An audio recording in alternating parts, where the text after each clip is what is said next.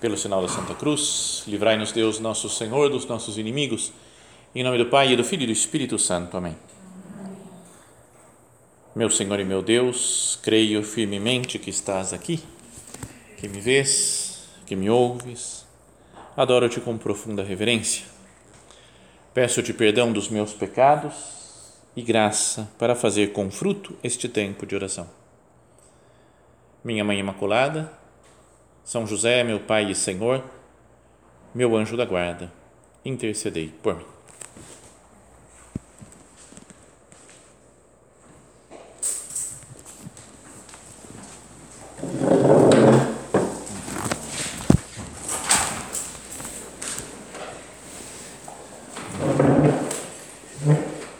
Estamos começando o nosso retiro e o retiro é sempre um grande momento né, para um encontro pessoal com Cristo. Esse é o objetivo né, desses dias aqui né, que vamos passar até no domingo agora, como um, um tempo de, de, conversa com Cristo nosso Senhor. Não é que vai estar daqui depois da missa, estar presente aqui sacramentalmente no sacrário, mas que agora também, de certa forma, está presente junto de nós, para que nós procuremos conversar com Ele, que nós procuremos escutar o que Cristo tem para dizer para cada um de nós. Um tempo de mais calma para que nós possamos contar-lhe as coisas, né? abrir nossa alma, abrir o coração e contar para, para Jesus, nosso Senhor, as dificuldades que nós passamos, né? as nossas necessidades. Então, um momento, esses dias devem ser um grande, um grande momento de encontro com Cristo, nosso Senhor. E o normal nesses dias do retiro é que as meditações que nós temos aqui sejam sobre as passagens do Evangelho, né, os momentos, em, as parábolas de Jesus, os milagres que ele, que ele faz, né, os ensinamentos que ele, que ele transmite aos apóstolos, ao povo todo. Mas esse ano, dessa vez, queria fazer algo um pouco diferente que é, obviamente, vamos meditar né, na vida de Cristo, mas seguindo o livro do Apocalipse. Mais precisamente, o início do livro, né, capítulos 1, 2 e 3 do livro do Apocalipse. Primeiro, queria dizer que é importante, acho que perder o medo de meditar no Apocalipse. Porque fala Apocalipse, a gente fala, nossa, mas não. Primeiro, que não dá para entender nada é um monte, um livro complicado, né? difícil de entender qualquer coisa. E depois parece que fala o tempo todo do fim do mundo, né? de desgraças e de, nossa, ah, não, não gosto desse negócio. Né? Vou embora do retiro até. Se for falar desse negócio de apocalipse, eu não quero nem saber disso. Então, essa é a, talvez a nossa primeira sensação né? ao iniciar o retiro, falando que vamos meditar no apocalipse. Mas mais precisamente, queria considerar o que tem lá no capítulos 2 e 3 do, desse livro, que são as cartas às sete igrejas. Já vamos falar, vamos explicar com mais calma isso. Mas queria começar dizendo que o livro, esse livro do Apocalipse todo, é, por um lado, difícil mesmo de entender. Né?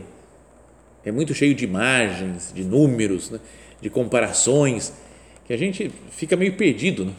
Ao tentar meditar, tentar tirar alguma luz disso. Mas ao mesmo tempo é um livro fascinante. É um livro que foi escrito, né, como fala, né, explicam os, os historiadores aí, muito provavelmente pelo próprio apóstolo São João, né, o discípulo amado de Jesus, e ele escreveu no final lá do século I, dizem alguns que talvez no ano 95 depois de Cristo, finalzinho do primeiro século.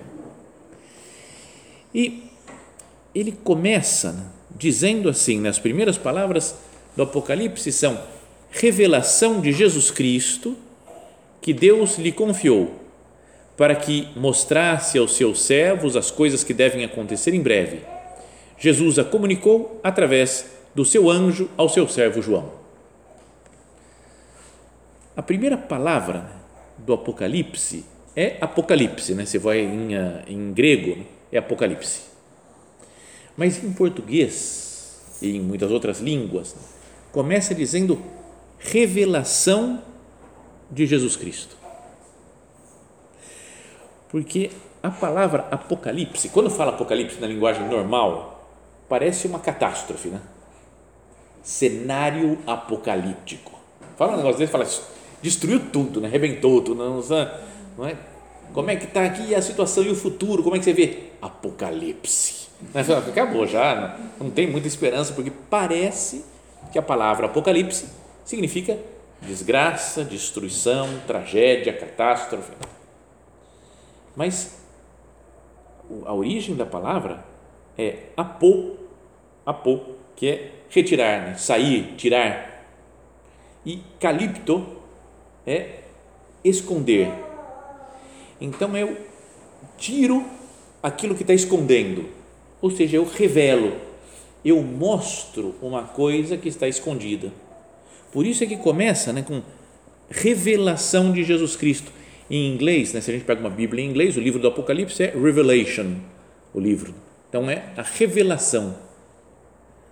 Então, e é uma revelação de Jesus Cristo, começa assim. Revelação de Jesus Cristo. Quando alguém fala revelação de Jesus Cristo, dá para entender que é uma revelação que Jesus conta, né? Falou, pessoal, vou revelar umas coisas para vocês. É isso. E também revelação de Jesus Cristo significa uma revelação sobre Jesus Cristo. É mostrar quem é Jesus, o que, que ele pensa, o que, que ele faz, como ele atua. Então, de fato, esse livro não é uma coisa sobre o final do mundo. A gente pensa no Apocalipse, a final dos tempos, né? Parece que é como que vai acabar o mundo. Ah, vê o livro do Apocalipse, a gente vai saber como é que vai destruir tudo. Mas não tem essa ideia. Ainda que tudo bem que possa significar alguma coisa que fale um pouco da, do final dos tempos, mas alguém falava o livro do Apocalipse não é sobre o fim dos tempos, mas sobre o fim dos tempos. Me explico. Não é sobre o fim no sentido de the end. Acaba assim. O fim é desse jeito. Mas é como que o, a história do Apocalipse é sobre o fim no sentido de finalidade, né? de explicar para que, que serve esse mundo, esse universo inteiro.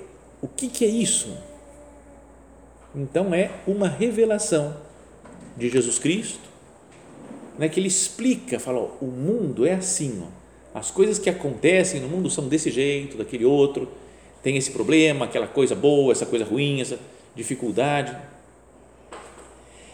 Então, o Apocalipse ele fala de toda a história da salvação, desde a queda dos anjos, todo esse negócio até que a gente fala, não, como é que foi? Os anjos pecaram, né?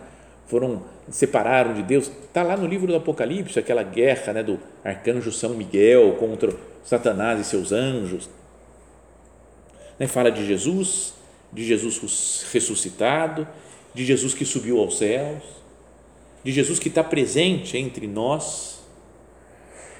Então, por isso, né, como o retiro é um momento de encontro com Cristo, acho que esse livro pode ajudar. Não vamos falar de todas, todas as imagens que aparecem, só, só os primeiros capítulos, mas podem ajudar né, a, a nossa se sentir mais próximo de Cristo. Me fala, Jesus, você é quem governa o mundo.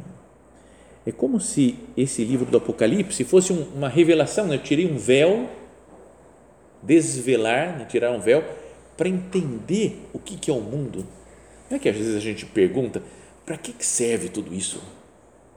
Para que, que serve o mundo, a minha vida? Qual que é o sentido da minha existência aqui na Terra?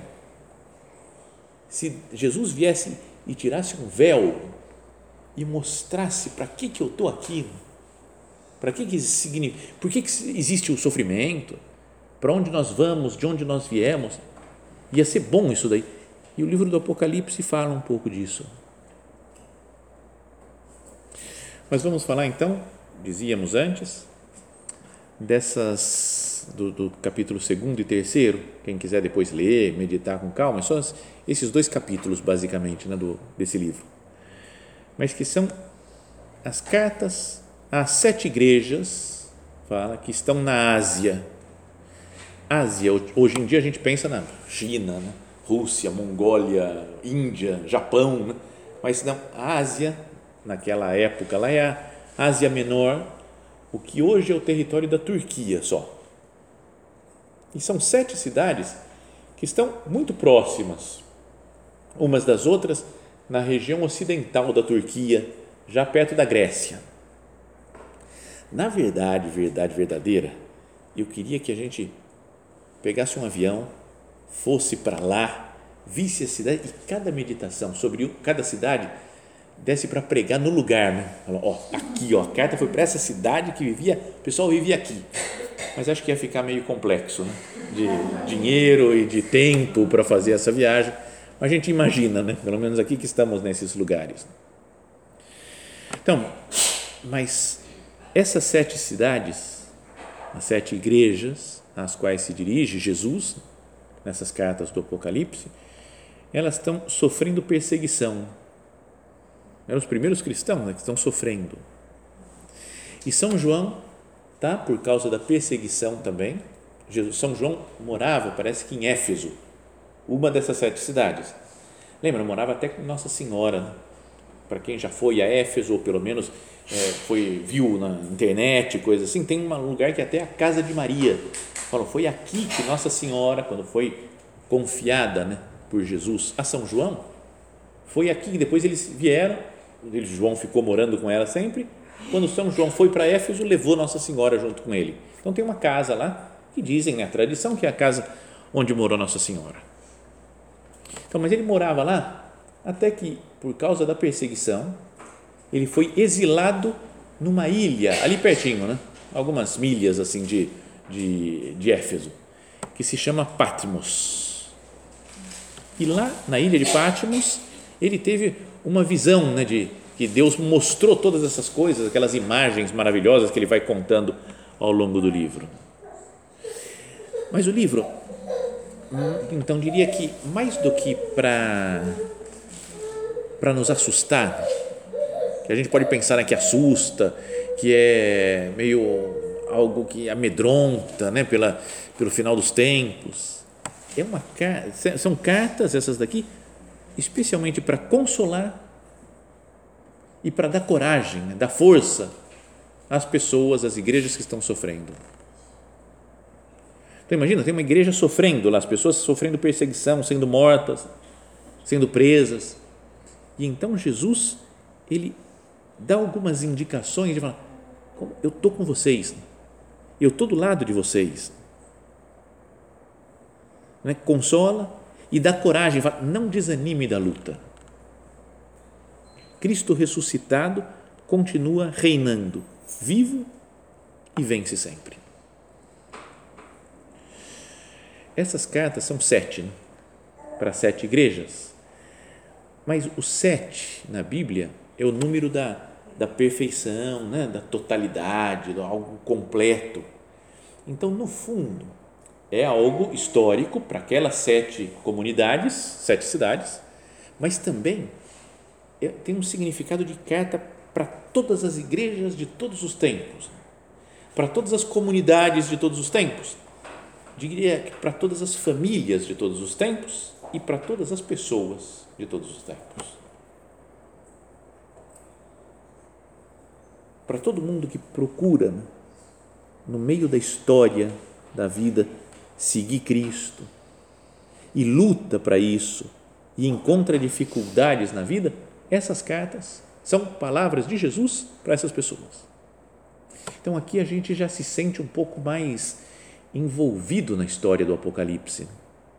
Não olho como um livro, sei lá, foi escrito vai saber quando, umas, umas imagens meio malucas, e nem só para uma, um povo que viveu há dois mil anos que nós pensemos, são palavras de Cristo para mim agora. Não é verdade que, que a gente também poderia falar, falar, Jesus, eu também estou me sentindo sem forças. Eu também, Jesus, tô, eu sinto, eu sofro perseguições.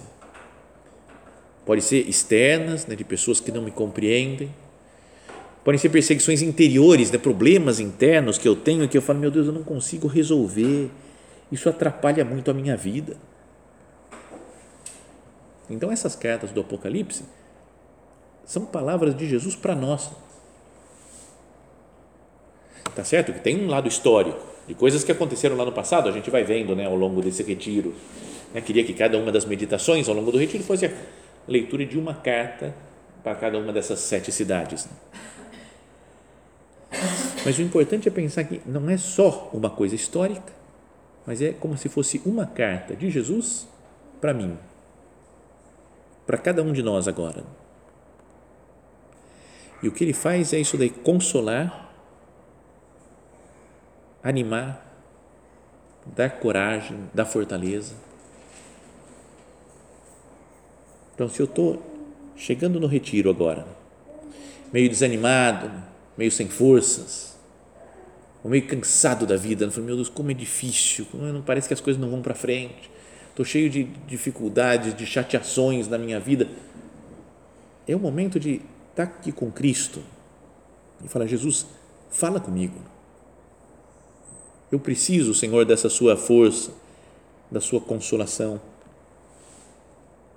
da Sua ajuda.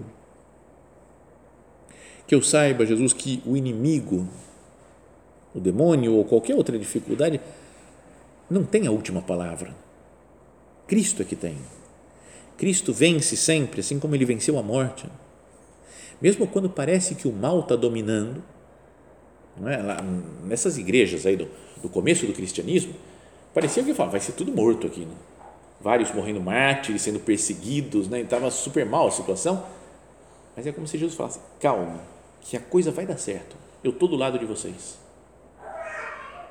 Então, para nós também agora, né, que a gente pode pensar né, a situação minha, pessoal, as minhas misérias, os problemas da minha família, os problemas da, da igreja que eu frequento, os problemas políticos, sociais, os problemas da igreja universal e tudo. Parece que tem. Jesus fala: calma, sou eu que guio todas as coisas da vida, eu que guio o universo.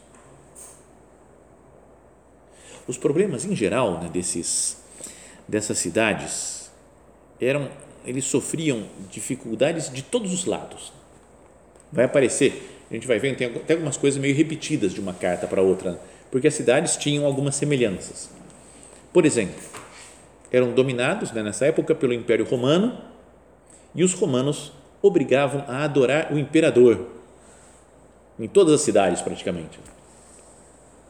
Então fala, como é que eu faço? Né? Se eu sou cristão e eu tenho que adorar, me inclinar diante da estátua do imperador, posso fazer isso? Não posso? Como é que é esse negócio? Os romanos faziam pressão para que eles adorassem o imperador, né? tinham multa se não, né? ou perseguição se não adorassem o imperador. Os gregos, que eram o povo todo nessa região, eram formados de gregos, que eram idólatras, tinham muitos, muitos deuses, né? Lembra os deuses do Olimpo? Tinham Zeus, tinha um monte de deuses, né? e altar para todos os deuses, e adoravam, e, a gente tinha, e o pessoal tinha que participar das adorações a vários deuses. Né? Como é que a gente faz hoje em dia? Né? Se tivesse que adorar um Deus, outro Deus, outro Deus, como é que eu faço como cristão? Depois tínhamos os judeus, que em princípio pareciam amigos mais dos cristãos, mas que depois começaram a ver, pô, eles estão falando desse Messias que veio, o Messias não veio não. E aí começaram a perseguir os judeus, os cristãos. Foram expulsos das sinagogas, né, perseguidos pelos judeus. E depois tinham os próprios cristãos. Não é que de vez em quando tem briga agora entre os cristãos? Não é? Redes sociais, internet, mesmo influencers católicos brigando um com o outro. É, cara, para. Não é? E a gente fica brigando e falando, não, porque esse daqui, porque essa espiritualidade não tem nada a ver, porque esses outros. A gente gasta uma energia. Então, lá nessa época, também os cristãos brigavam entre eles. Como se não bastasse sofrer perseguição de romano, de grego e de judeu, entre eles brigavam porque uns achavam que tinha que ser de um jeito, outros achavam que tinha que ser de outro. Então, então Jesus escreve cartas né, para eles. No começo, da, no primeiro capítulo desse livro do Apocalipse, fala João às sete igrejas que estão na Ásia, A vós, graça e paz, da parte daquele que é, que era e que vem, Deus Pai. Da parte dos sete Espíritos que estão diante do trono de Deus, Deus Espírito Santo. E da parte de Jesus Cristo, a testemunha fiel, o primogênito dentre os mortos, o soberano dos reis da terra. Vamos falar uma carta agora do Pai, Filho e Espírito Santo para vocês que estão nessa situação de dificuldade, de perseguição, de problemas. E aí ele explica, fala, no dia do Senhor, no domingo, né?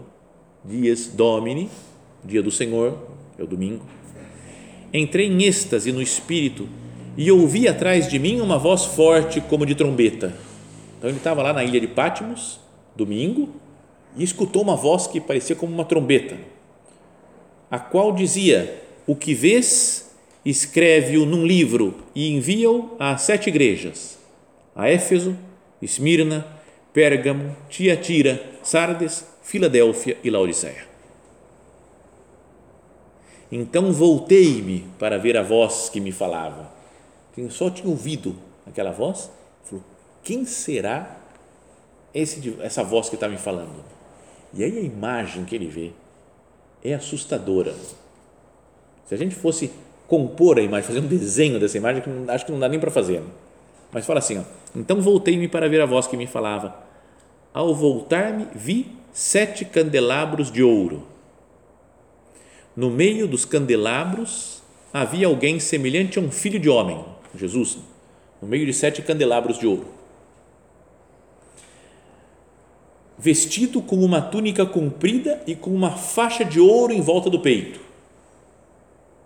Mulher tem mais capacidade para imaginar do que homem. Né? Vai imaginando aí uma túnica comprida, uma faixa de ouro em volta do peito. Sua cabeça e seus cabelos eram brancos como lã alvejada, igual a neve, e seus olhos eram como chama de fogo.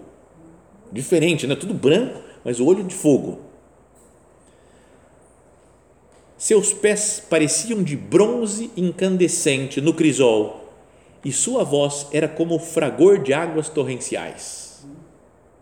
Na mão direita tinha sete estrelas, e da boca saía uma espada afiada de dois gumes e seu rosto era como o sol no seu brilho mais forte. Eu não consigo imaginar tudo isso. É, é tanta coisa né, que eu não, ah, não, não, não dá. Para minha cabeça é demais. Né? Então fala São João, ao vê-lo caí como morto aos seus pés. Então fala, essa imagem e fala, não, não, não, não dou conta. Mas ele pôs a sua mão direita em mim e disse, não tenhas medo. Eu sou o primeiro e o último, aquele que vive.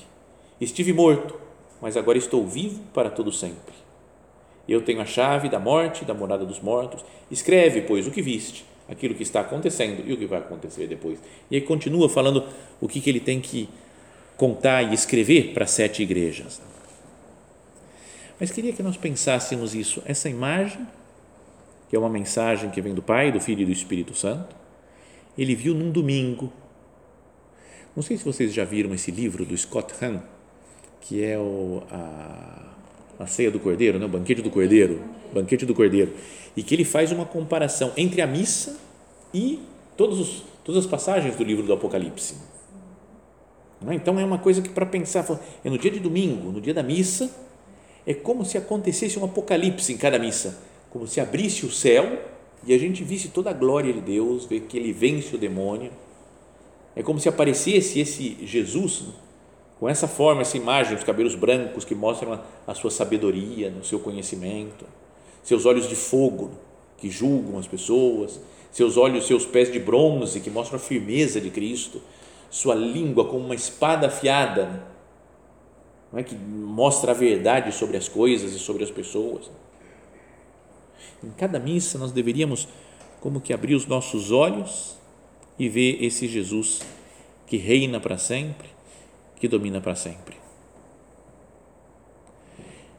Jesus aparece, toca nele e diz: Não tenhas medo. Então, que nós olhemos agora para a nossa vida, para a nossa situação pessoal, para a nossa família, para a nossa comunidade, para o nosso trabalho. E escutemos esse Jesus né, que é que sabe tudo, que conhece tudo. Ele vai começar as cartas todas falando: Conheço as tuas obras, conheço o lugar onde moras. Ele conhece toda a nossa vida e se importa com a nossa vida. Que nós nos sintamos né, aqui no Retiro olhados por Cristo, compreendidos por Cristo. Ele conhece a nossa situação atual. Ele sabe tudo que nós estamos passando, as coisas boas e as coisas ruins, as coisas alegres e as coisas difíceis, os desafios. Coloquemos na Sua presença, Senhor, ao te ver, a minha tendência seria talvez Jesus me, me cair como morto, como faz São João. A quem sou eu para ver a verdade da minha vida? Mas Jesus quer mostrar tudo da nossa existência. Então, que nós, ao longo desses dias, das meditações, dos tempos livres que nós temos aqui né, para meditar, para conversar com Deus, a gente vai escutando a palavra de Deus, aplicando essas coisas que vamos falar aqui à nossa vida pessoal, para ver, com a graça de nosso Senhor, como mudar, como se transformar. Mais ou menos o esquema dessas cartas é: Jesus se apresenta com uma dessas características suas, cabelos brancos, olhos de fogo, espada afiada, né? uma dessas características fala: Eu conheço as tuas obras, conheço a tua vida, eu sei o que está acontecendo. Eu sei que tem coisas boas, que você fez isso, isso e isso, mas tem algumas coisas que você tem que corrigir, que é isso, isso, isso. E quem se converter vai receber tal prêmio. Esse é mais ou menos o esquema de cada uma dessas cartas. Então, talvez meditando nisso, nesse esquema, a gente possa, não sei, ter um encontro mais pessoal com Cristo porque ele também pode dizer para cada um de nós: Eu te conheço, eu sei o que está acontecendo com você na sua vida.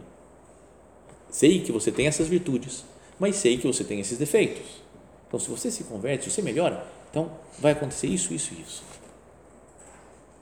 Peçamos ao Senhor, né? peçamos pela intercessão de Nossa Senhora, que nós tenhamos os olhos abertos, os ouvidos abertos, para escutar a mensagem que Deus quer transmitir a cada um de nós. Ele transmite no começo a essas igrejas, a essas comunidades do primeiro século, mas está falando a todas as pessoas de todos os tempos. Que hoje, nesses dias do retiro, com a intercessão de Nossa Senhora, nós sintamos como que palavras dirigidas a nós, para a nossa conversão pessoal, para a nossa entrega maior, para que nós vivamos em maior intimidade com nosso Senhor Jesus Cristo.